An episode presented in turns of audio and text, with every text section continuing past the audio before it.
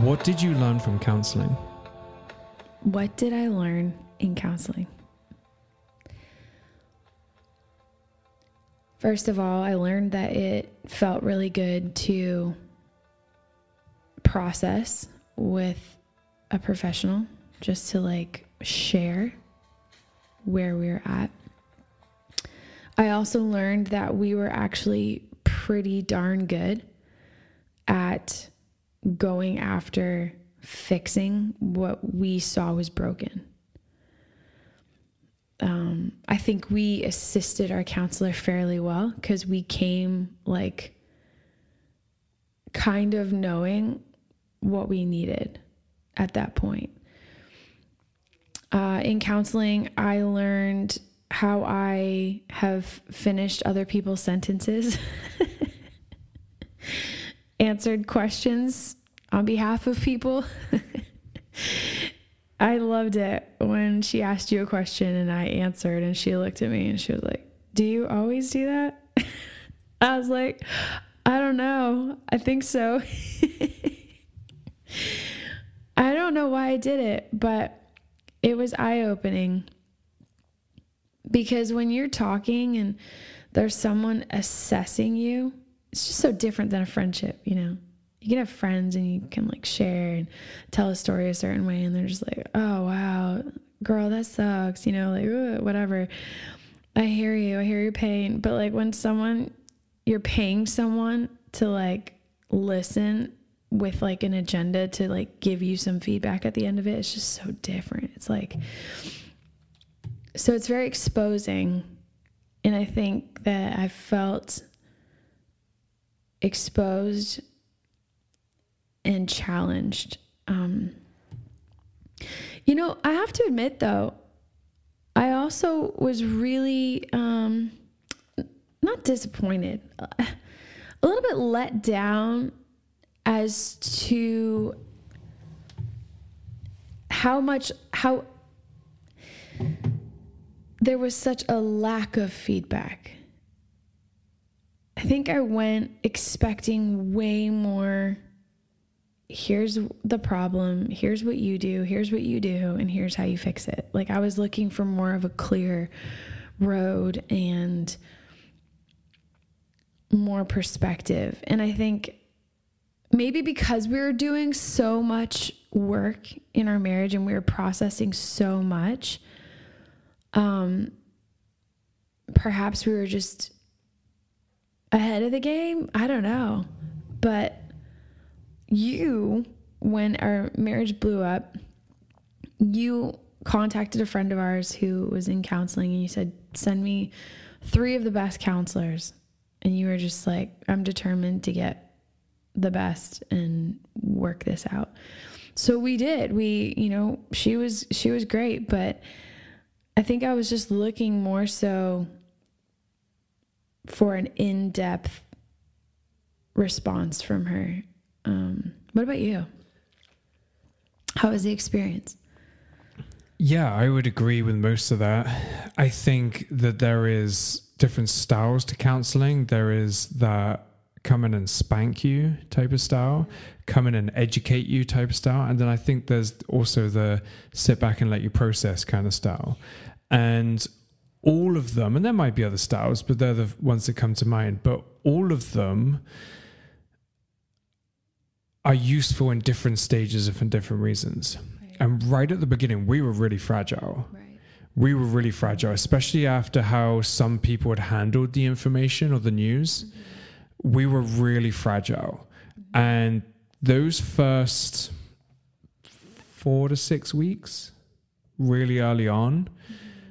We needed someone just to sit and listen. Yeah, that's true. And guide that conversation a little bit, like navigate it a bit, ask some questions and and coach us through it. And we did counseling as a couple, like we were both there, and we did some individual sessions as well, where just I went or just you went with the counselor and she was fantastic at that. But it got to a point where we were doing so much work with her.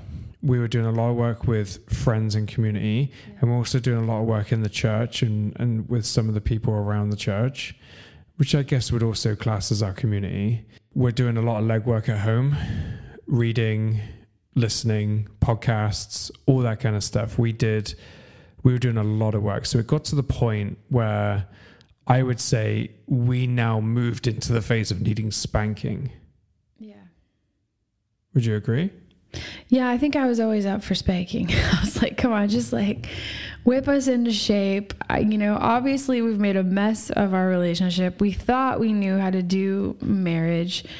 You know, I interned with Moral Revolution. You know, our dating was amazing. What were we missing? You know, so here we are. Our marriage is a mess. Like, tell us what we suck at. You must know just by hearing how we talk, right? Like, give it to us straight, you know, so we can go home and be like, all right, I have to work on X, Y, and Z. But can I just say one thing that actually really stood out to me, which can be such a common misconception, especially when you're reading books such as these. So, there's a book called Love and Respect. I think it's a great book. Classic um, marriage book that hundreds of people are reading, maybe thousands, whatever. But it the book is pretty much how men need respect and women need love. Well, I remember sitting there with our counselor and she said, "Oh, you know, uh, she mentioned this book." And I said, "Oh, you know, I could probably read it again. I think I did read it. Can't remember, but she was asking me questions and came to the conclusion that actually you were in need of love and I was in need of respect. And sometimes there's gender roles that are just, we can't always put people into specific boxes in their marriage. I remember that moment because she had said um, there is there is a, a nuance to it. It's like I will need respect in a work balance, but I'll also need love in a home balance. Right and she said it's too boxy, too black and white, so to speak. She said it's not just that men need respect across the board and women need love across the board. It's that in some aspects of life, I need respect, mm-hmm. not being undermined. Right. And then there's other aspects of life, especially at home, yeah. where I really needed love. Yeah. You know, and right. so she was saying it's it's it's right, right, but it's not the whole answer. Right. Do you think that could be tied in with like love languages or like love tanks? You know, when you say like in a marriage, if one tank is quite low, then that need is greater. So if you haven't encouraged me in a while, well, if all my other tanks are being filled, like you've bought me gifts or, you know, you've done stuff for me, acts of service or you physical touch, we've cuddled, but I haven't been verbally encouraged, my love tank would be a little bit more depleted. And so the need for me to feel fully, I guess, loved by you or seen is that I I need that encouragement. And so perhaps in our marriage there was a lack of love. And so that need at home was far greater. Perhaps I was respecting you, but perhaps I wasn't. so it's like both of them were depleted. And there was just that. Does that, I don't know. Yeah, I think so. I think there's so much to talk about with love tanks, love languages, how we communicate, how we interact.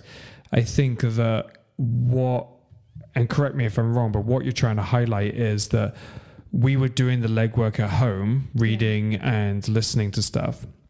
But sometimes that stuff isn't personally applicable to you. Right. Say you have a book of 10 chapters, right. six of them might be relevant and four might not. Totally. And it's being able to pick out what you need in the moment. Right. But that comes also through knowing your blind spots, which is what counseling helps you do. Right. Which what friends help you do, hopefully. Yeah. It's like, hey, I'm working on this. And your friend comes to you and says, actually, you're really good at that. Mm-hmm. And you keep doing that because you're really good at it. Right. Why but you seem to be avoiding this over here. Exactly. And it's because you're probably not the greatest at it. So you're not putting in. Exactly. Yeah. I think that's what you're trying to say. Yeah. Yeah. So that, that was, um, that stood out to me. The other thing that stood out, well, and this was pertaining to you, but about you exaggerating. So, How can did t- that? Can I tell the story? how, yeah, how did that impact you? What What was that about? It's actually it's stuck with me even to to this day. There's times where I ask people or comment on people's ex- exaggeration because it's it really it really played into the narrative in my brain. Hmm. Um, so long story short is we were we were having one of our counseling sessions where it was one on one. So you went first, Yeah. and then I arrived a bit later, and there was a bit of a drive. It was about 20, 25 minute drive to the counselor. Yeah. And so you were already there, and I set off and got going. And as I pulled into the car park, or the, I should say, as I pulled into the driveway without exaggerating, here we go, right? If I pulled into the driveway, I texted you saying, "Where are you?" where are you? I can see the car park, but it's probably about half a kilometer down the road. Right. And I, in my head, think, shouldn't text where I'm driving. The quickest response is here. Four letters, bam, bam, bam. Here. Or it was parking. Whatever it was. Yeah. I think to myself, by the time this delivers, she opens and reads it. That's what I'll be doing. However, it instantly delivers. You instantly open it, and I am not outside the window, which from the counselor's office, she can see the car park. The counselor and I are looking at the window. She's like, "I don't see him." I was like, "I don't either." I was And like, 10, 9, 8, 7. Oh, Oh, there, there he he is. she never said anything to me though about that. She must have saved it for she, your she, one on she one. pocketed it. And then me and you said, Hi, how is it? Good, good. All right, see you at See you home. later. I Yeah. sat down and she looks at me and says, So, is exaggeration lying? And. I, I was like, Huh? What? And then she walked me through it and she said, if you have $19.99 in your bank account, can you buy something for $20? no. Give me a second, and I'll find a penny. right. you were you were convicted. I was convicted, and I remember going to work the next day with a couple of guys, and I was like, "So, is exaggeration lying?" And using her example of the twenty dollars, and we're going into it, and it stuck with me. It's really, really stuck with me, and I catch myself exaggerating. Oh, I'll, mm-hmm. I'll only be ten minutes. Wait, Will I actually? you will be half an hour. You, ju- but this is the thing with exaggeration. You're just trying to not disappoint someone yeah. or you're trying to impress someone. Right. And so being okay with the reality of what it is. Right. And that that was something that I had to really work through. Probably still have tendencies in there, habits that are still there of exaggeration, but it's something that I really, really took on board and took home. Right. Um, it might sound insignificant to people, but it meant a lot to me. Hmm. Yeah, that was good. So we did a podcast on forgiveness a while back, and I've just been prompted to rehash some things, maybe dig a little deeper. So, do you now today find it harder to forgive than before everything happened with our marriage, or would you say it's the same? Is there any difference in there? Easier, maybe? I think I find it easier to forgive people. Can you can you dig into that a bit more? Yeah. In order to forgive our situation, forgive you and that girl, I had to engage my mind and my heart in compassion. I also had to really pull apart the whole situation and look at it for what it was. Look at the state of our marriage, look at the needs that were at play.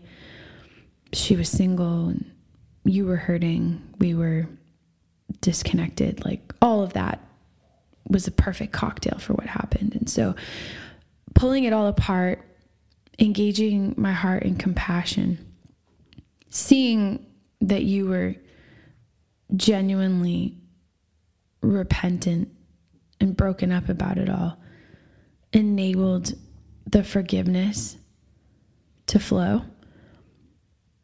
And like making that choice was a conscious choice. Allowing God to give me perspective that was not my own.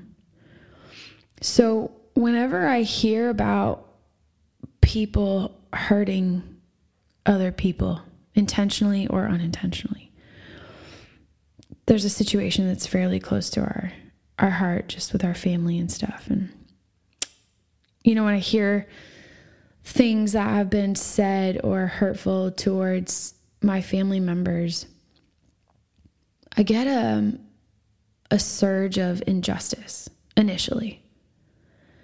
And then when i approach it the same way i approached our situation i just engage my heart compassion and I feel like I'm that whole process is so much quicker. I mean, it says in the Bible that vengeance is mine, says the Lord. And God is the one who brings people to repentance with his kindness. And so, if it's his kindness that lead people to repent, then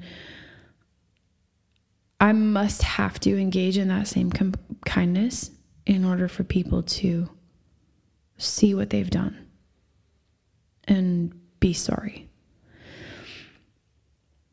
So I find it a lot easier to forgive when I see through the lens of the scriptures in the Bible and what Jesus did. And even to the point where he was on the cross and he was saying, They know not what they are doing.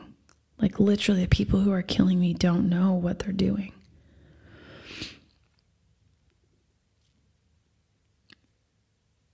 I think there's so much power in forgiveness that we just simply don't and can't comprehend as humans because our pain is so thick.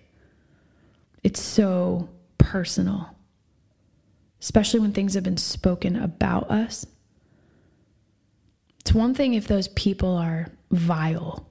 It's like, well, you're just a vile person. You're awful. You're evil. Everything you do is is wrong and bad and your life is a mess. But when people that we once respected or consider themselves followers of Jesus, nonetheless, that that just increases the complexity of well, how do I process someone who f- confesses to follow Jesus and love God and exemplify Him, how can that person be so hurtful to me? And I think that's where the, the pain is. It's, it feels different because even in the Bible, Jesus said, like, well, it's easy. Even the Pharisees love those who are easy to love. Like, it's, it's easy to love someone who's lovable, but to love someone who is not. I feel like that statement just contradicted itself, but I hope what I'm saying is making sense. Like, when you have an expectation for someone's character to be at a certain place and then they really hurt you, the forgiveness process is deep and I think it requires understanding that actually we have been in need of forgiveness. And so I must give it freely in order to receive it. But with Him, forgiveness is a, a lot easier if we can take out the human feeling and need for justice and for that person to know how much pain they've caused us. Like, Jesus never did that. Jesus never expected to inflict pain on the people that were inflicting pain on him. He he understood that what he was going through that God would deal with it. In the end, he would rise up quite literally, come back to life and that would be the ultimate example of you know who he was, the revealing of the Son of God. It's like, I wonder if there's something in us when we choose to forgive and we just put it in the Lord's hands, how in the end, those people will soon realize the strength of character we walked in, the amount of love that we had, the ability to be as Jesus was. And I think that would cause remorse and that would probably bring people to repentance. It exposes the darkness in someone when they see that strength of character. That's really good. Um, one of the things I was thinking of when you were talking was that when when people do things against us that need forgiving, we think of the thing rather than the person. And we don't always look at how could someone get to that point of view? And and not just ask that question because i hear people say how could they do such a thing? But like actually say okay put myself in their shoes how could i get there and you start seeing thought patterns or attitudes that really quickly you're like oh well, A plus B equals C. Oh, I see how they've got there. And then once you get that level of compassion, empathy for them, then you're able to forgive them because although you don't agree with the process, and obviously you don't agree with the outcome, you can empathize with how they got there. Yeah. And once you can empathize with how they got there, forgiveness is already on, you're already down that road of forgiving them. Mm. And, and then you just realize, well, okay, I can forgive you for doing this against me. Now, because I am compassionate towards how you got there, I can position my boundaries appropriately. Right. Rather than just cutting you off and saying, You hurt me, we're done. I say, I recognize how you got here, A, B, C, D and I'm going to put up boundaries in this area. If it's a gossipy thing, I'm just not going to tell you stuff anymore. Yeah. I'm not even going to tell your spouse or sibling stuff anymore because I know it's just going to get out there, right? You're Don't, no longer in that safe part of my life. Exactly, right? And so because I engaged in compassion and empathy and I was able to see the the the road they walked down, I can now protect myself in the future without actually cutting them off completely. Mm. And then recognizing that they didn't don't now have the same position in my life and the same power over my emotions or or whatever power over my um, choices and decision making. Hopefully, will lead them to a place that like, oh, maybe I screwed up here yeah and come back and have a conversation with you.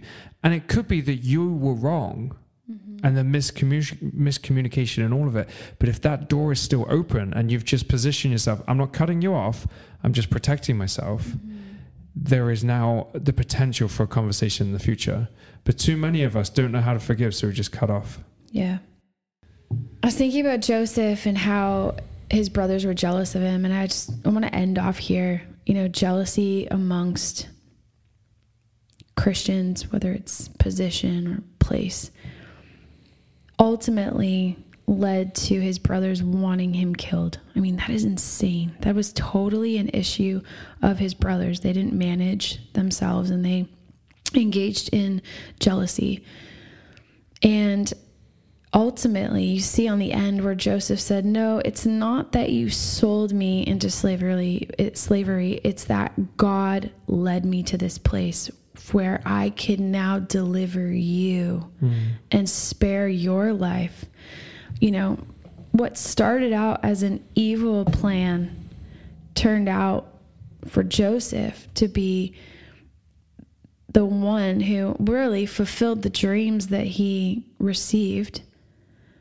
Those dreams that he got were fulfilled. He did save his his brothers. And i think the ability to forgive them led his brothers to complete and total repentance. Um, they saw how god worked that whole situation and they must have felt so awful. But joseph's perspective is what changed everything. Joseph everything that he had gone through he still was able to be like god you you led me to this place you allowed this and you turned this situation for good.